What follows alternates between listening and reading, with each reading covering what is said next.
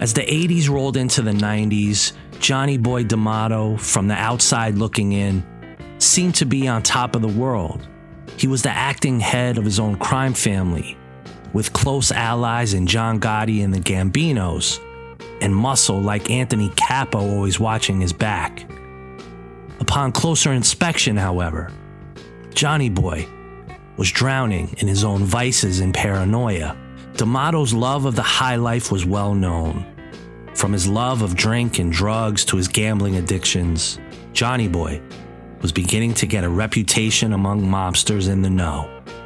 Some of his vices were becoming well known in the streets. He also had many problems, and one of them was that he apparently he owed everybody a lot of money. Even though he owed money to mobsters throughout New York, Johnny Boy appeared to have an even bigger vice women. Despite having a wife and family at home, D'Amato had a stable of Gumars in New Jersey. He was not shy about being seen all over town with other women on his arm. One evening, he approached a beautiful 20 year old blonde who would eventually change his life forever. We'll call her Tina S. Needless to say, she accepted his invitation. The relationship blossomed from there as she and D'Amato were soon inseparable. I actually walked into a nightclub one evening and uh, he had called me over. He said to me, There's a place in the city that's a beautiful restaurant. He said, I'm not going to ask you out for dinner. I won't be taking your phone number. He said, I'll just expect you there at 8 o'clock Friday evening. And if you're interested, we'll continue from there. I was a little taken, but it didn't scare me away. It actually excited me. He had a power over me that was hard to describe. Tina S. was uh, just over 20 years old, but John was very charming, very persuasive to her. He had bought me a vehicle, some fur coats, and lots of money. um, whatever I wanted, I, I just asked and I got. Tina had officially become Johnny Boy's side piece, on his arm all over the city. He gave her anything and everything she asked for, from cars to jewelry, fur coats to spending money. D'Amato was now spending more time squiring Tina around town than he was running the DeCavalcante family business. This was a La Cosa Nostra no no. Mafia members are never supposed to disrespect their wives and families in such a public fashion. As they grew closer, Johnny Boy became more demanding of Tina, that including asking her to swing. One evening it started at dinner. We were having dinner at Abe's Steakhouse, and Johnny broke the ice right away and had approached a girl and said, She goes with girls. So I said, What are you talking about? He said, She goes with girls. And he looked directly at me like, You're going with the girl. While Johnny Boy was busy living the swinger's lifestyle with Tina, the feds were busy trying to finally bring down John the Teflon Don Gotti. After several unsuccessful indictments and trials that ended with not guilty verdicts, the FBI had come up with a new plan of attack. They had Gotti and his associates under constant surveillance, and that included Johnny Boy. Initially, D'Amato was unfazed by the Fed's attention on him, at least on the surface. The FBI dug extremely deep in their uh, hunt for John D'Amato. They were watching him from different locations. They were following everywhere he went. He used to make a joke of it, and he would throw ice chips at them, which I thought was really childish, but that was Johnny. Schoolboy antics aside, with the feds sticking so close to him, it was clear that Johnny Boy was running scared. I used to get in the car with him all the time, and he would tell me, like, not to speak in the car. He would put his finger up to his mouth, like, don't talk. D'Amato's devil may care attitude towards the FBI was about to change. The FBI was closing in on the most powerful man in La Cosa Nostra, who also happened to be Johnny Boy's guardian angel. The feds finally tracked the Gambinos where they discussed all their family business. The Ravenite Social Club in Little Italy. It was a well known place to law enforcement. FBI agents wiretapped the Teflon Don's hangout. But like usual, Gotti stayed a couple steps ahead of them. Inside the Ravenite, Gotti would have cassette tapes playing the sound of white noise, making it impossible to capture any conversations. On top of that, the Dapper Don had a habit of holding his business conversations on the move. John Gotti was notorious for going on what we described as a walk talk, where he and the person he had to discuss something secretive. Not all mob business is open to everybody in the mob. There were times where a captain would have to speak with his boss. John Gotti would take that person and they'd go outside. Going outside, they're evading the, the possibility of a bug. The FBI's luck soon would change when told by informants that the Dapper Don and his crew were using a woman's apartment above the Ravenite to conduct Gambino family business. Nettie Cirelli was a widow. Her husband Michael had been the caretaker of the Ravenite Social Club. When he died, she was allowed to stay in the apartment two floors above the club with one condition. When John Gotti needed to discuss sensitive family information, she would take a walk.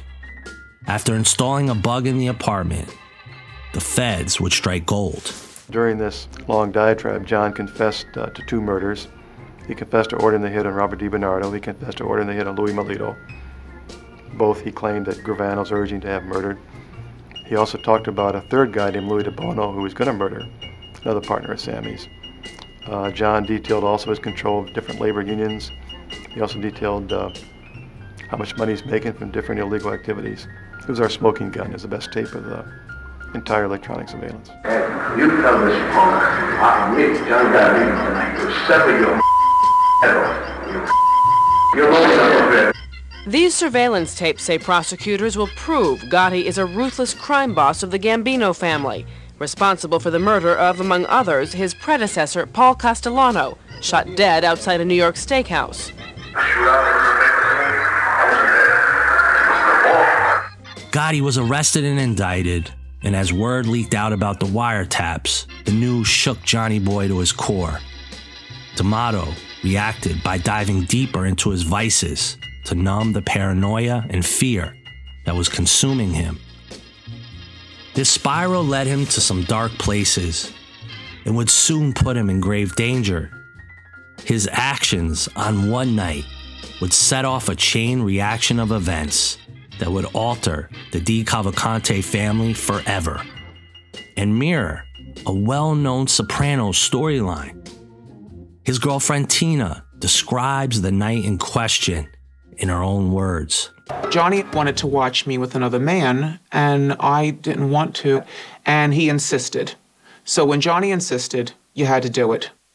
And as I was doing it, he got up and he stormed out of the room. He was disgusted by that, or appeared to be disgusted by that, and then he went away.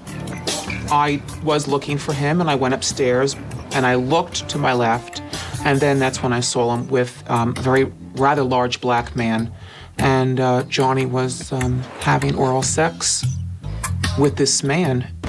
Tina, all of 21 years old at the time, was distraught.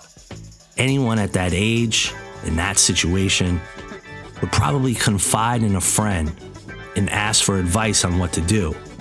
Unfortunately, especially for Johnny Boy, Tina chose to confide in his right hand man, Anthony Capo. Little did she know, in mafia culture, there were very strict rules about homosexuality. Tina had unknowingly sentenced her boyfriend to death. Anthony didn't even want me to finish what I was saying, and I was like, no way, absolutely not, not Johnny. Anthony Capo was uh, distraught. He viewed it as an embarrassment to him to the crime family, to the mob in general, and brought it to the attention of other members of the crime family.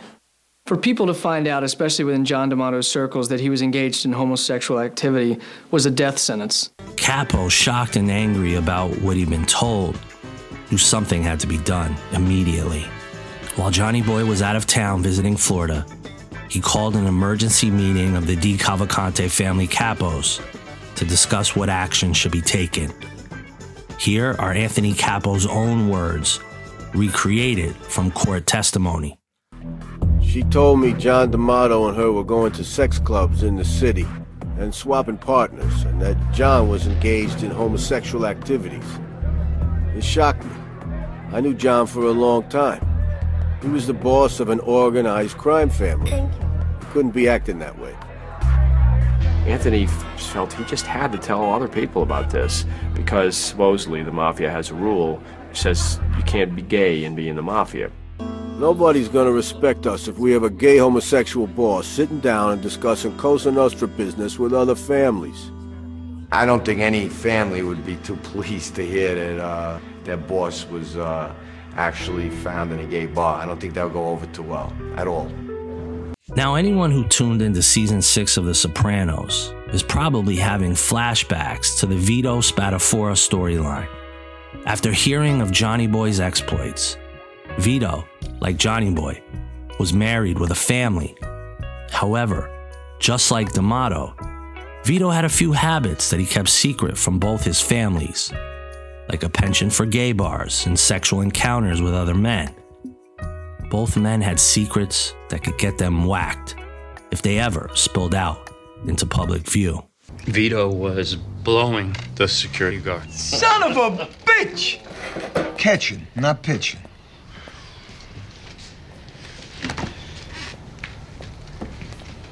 He's not gonna know I told you? You ain't gonna have no problem from Vito. Believe me. What are you gonna do? It'll be okay. Get him to pay for some therapy. Well, look, why don't you, uh, just go out front, get yourself a sandwich, any kind you like, huh? Soda. Uh, when we're done here, somebody will take you back.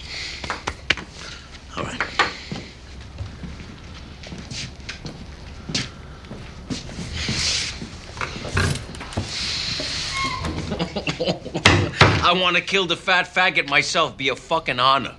Cut off his piece of deal and feed it to him. There can be no mistake now. I can't believe I stuck up for him. I feel like I've been stabbed in the heart. Well, We can't have him here in our social club no more. I mean, that much I do know. The social club? He's gotta go. Just like in the Sopranos scene above, the DeCavalcante family leadership, including Vinny Ocean and Steve the truck driver, agreed unanimously. Johnny Boy, he had to go. There was a major stumbling block, however. The Cosa Nostra rules are very clear. The only way to whack the boss of a family is to go before the commission and ask for permission. There were two problems with this. First, they would have to admit to the five families that their boss was gay, something the DeCavalcante family was determined to keep secret. Second, by going before the commission, the Gambino family would never agree to have their hand-picked leader whacked out, meaning a possible war would break out between families. The DeCavalcante leadership decided to forego the commission and kill Johnny Boy in secret, a move that could put all their lives at risk. If the five families found out what they'd done, everyone involved would have contracts on their heads. After getting the green light from John Riggi in prison, Steve the truck driver gave the contract on Johnny Boy to Anthony Capo. D'Amato's days were numbered. When a decision is made for whatever reasons to whack somebody, usually it's the guys who are closest in the crime family to the intended victim who are going to actually do the work. It'll be easier for them to get close to the guy. Meanwhile, as more details began to emerge about the Gotti wiretaps, Johnny Boy had become convinced that the FBI was closing in on him as well. D'Amato feared he'd be arrested because he had discussed a murder in the Ravenite Social Club. In a panic, he decided it was time to go on the run to Florida. In October of 1992, Johnny Boy paid a visit to Tina's brownstone before disappearing. After leaving Tina's, Johnny Boy would never be seen again. Anthony Capo and a friend picked him up a block from Tina's brownstone in D'Amato's Cadillac. While Johnny Boy thought he was escaping to Florida, the DeCavalcante family had other plans. John D'Amato was in somewhat of a panic. Talking about the FBI, about how they have him on tape, and I'm going down, and the party's over. He told me he was leaving. Didn't give me an answer as to where he was going. They drive him towards a section of uh, Brooklyn called Mill Basin, and while he's in the car, Anthony Capo turns around and shoots him in the head. In the car while they're driving. Anthony turned to him and shot him five or six times, I think. They drive him to a house in Mill Basin, and they pull into the garage, they close the door, and they pull him out, and it's a big mess. They roll him up in a rug, which is what they usually do. But before they do that, they check his pockets, and they find some money, which they clean off and pocket. And just like that, Johnny Boy was gone. The only clue left behind being D'Amato's abandoned caddy. Other than the leadership circle inside the DeCavalcante family, no one had a clue where he was. And those who did knew if they said a word, all of their lives were at risk. Rumors swirled on the streets and throughout La Cosa Nostra. Was he dead? Was he on the run? Or was it the worst case scenario? Was he cooperating with the FBI and in the witness protection program? It would remain a mystery inside both the mob and law enforcement for over a decade. In the meantime, the DeCavalcante family was once again without an acting boss. Steve, the truck driver, had only one name in mind to replace Johnny Boy. That's Giacomo Jake Amari. Jake had earned his stripes as a ruthless captain before being promoted to underboss after John Riggi was sent to prison. It was during this time that he developed a close partnership with family consigliere Vitabile, and Amari was part of the leadership decision to whack Johnny Boy D'Amato. Jake Amari was the first boss of the DeCavalcante family who had the stones to thumb his nose at the five families in New York. He disobeyed the commission's rules and actively recruited soldiers in New York. He also operated a social club in Little Italy, much to the dismay of his Big Apple brethren. This would eventually lead to Amari and Vitabile being sent for by the commission. And in the mob, when you're sent for, there's no guarantee of making it out of that meeting. Not only did the two men walk out of that meeting, but a peaceful resolution was reached, with the DeCavalcante leaders agreeing to no longer make members outside of Jersey and South Philly. He made a good boss, but like his predecessor, a storyline straight out of Sopranos would end his reign. In 1995, Jake Amari was diagnosed with stomach cancer, just like his namesake, Giacomo Jackie Aprile, the acting boss in The Sopranos. And just like Jackie Sr., the cancer was terminal. One of Gangland's youngest alleged leaders died late this afternoon at St. Isaac's Hospital. Turn it off. Giacomo the Jackie music. Aprile. Authorities called Aprile the acting boss for 74-year-old Ercole Eckley DiMeo, currently serving a life sentence in Springfield Federal Penitentiary. Authorities believe he was made acting boss for the North Jersey Mafia two years ago. Aprile was 44 years old. Thank you, Heather, for that live report. We'll turn now to Chuck, who's going to God damn it. I was just there. He told me he wouldn't go today. He's a good man. Let's do a toast. Give me a toast. A great man. To a great leader. A great friend. And just like when Jackie died on The Sopranos, Jake Amari's death would set up a power struggle inside the real life crime family. In the TV version of this storyline, Uncle June held the official title, while Tony was the unofficial acting boss. T was the one everyone in the family went to, and the one who acted as if he was the head of the DiMeo crime family. In the DeCavalcante family, things were a bit messier. It's almost a corporate phenomenon. You have everybody sees an opening, and they're all circling to see who's going to get the opening. Like his television alter ego, after Jake Amari's death, Vinny Ocean was named an acting boss of the DeCavalcante crime family. Although things were a bit more complicated than Tony and his uncle sharing duties in The Sopranos, Stefano Vitabile, instead of appointing one acting boss, had decided on a three man ruling panel that would be in charge of family business going forward, along with Vinny Ocean, Jimmy Palermo, and Charlie Big Ears Majuri, rounded out the DeCavalcante leadership panel. This had the makings of a good old fashioned mafia power struggle, with Vinny determined to become the one and only head of the DeCavalcante family. Vinny had another problem he was dealing with, and it involved a familiar nemesis to his mafia brethren across the Hudson River. Rudy Giuliani had used the notoriety he achieved as a U.S. attorney going after the five families as a springboard for his political career. Rudy Giuliani decided that it was a really bad idea to have strip clubs in neighborhoods. So they had come up with a law that would essentially eliminate any strip club that was within 500 feet of schools and churches. He had a lot of problems because they were trying to close down uh, the nude bars. He was just incensed about it. Didn't they have better things to do with their time? The city came up with a new law called the 60 40 rule to corral the strip club industry. For the time being, Wiggles found a loophole to continue operating as a legitimate business.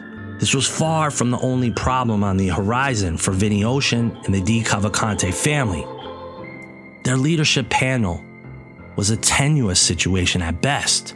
Meanwhile, a high profile robbery would bring the attention of local and federal law enforcement to the DeCavalcante family's door.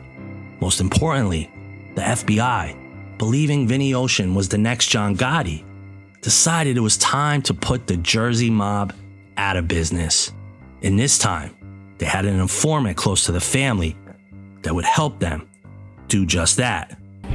60 40 is a strange rule. If more than 60% of your business is a strip club, then you're a strip club and you can't exist within 500 feet of a church. But if just a little bit more, a little less than 40% is strip club, you're all set. You're not really a strip club. The 60% of the club is empty right now. The 60-40 trick enabled Wiggles to stay open, but it was still the constant subject of police attention. It's funny how that's an assignment that a lot of the officers really seem to covet, uh, but they uh, they they send in undercover officers to see if it's really a strip club, uh, which is a really tough assignment, and they would kind of see what was offered in the VIP room. Uh, Some people talk to the girls, uh, some people sniffing them hair for 15 minutes, and some people enjoying the dance, you know, watching girls dancing in front of them, and a little lap dance.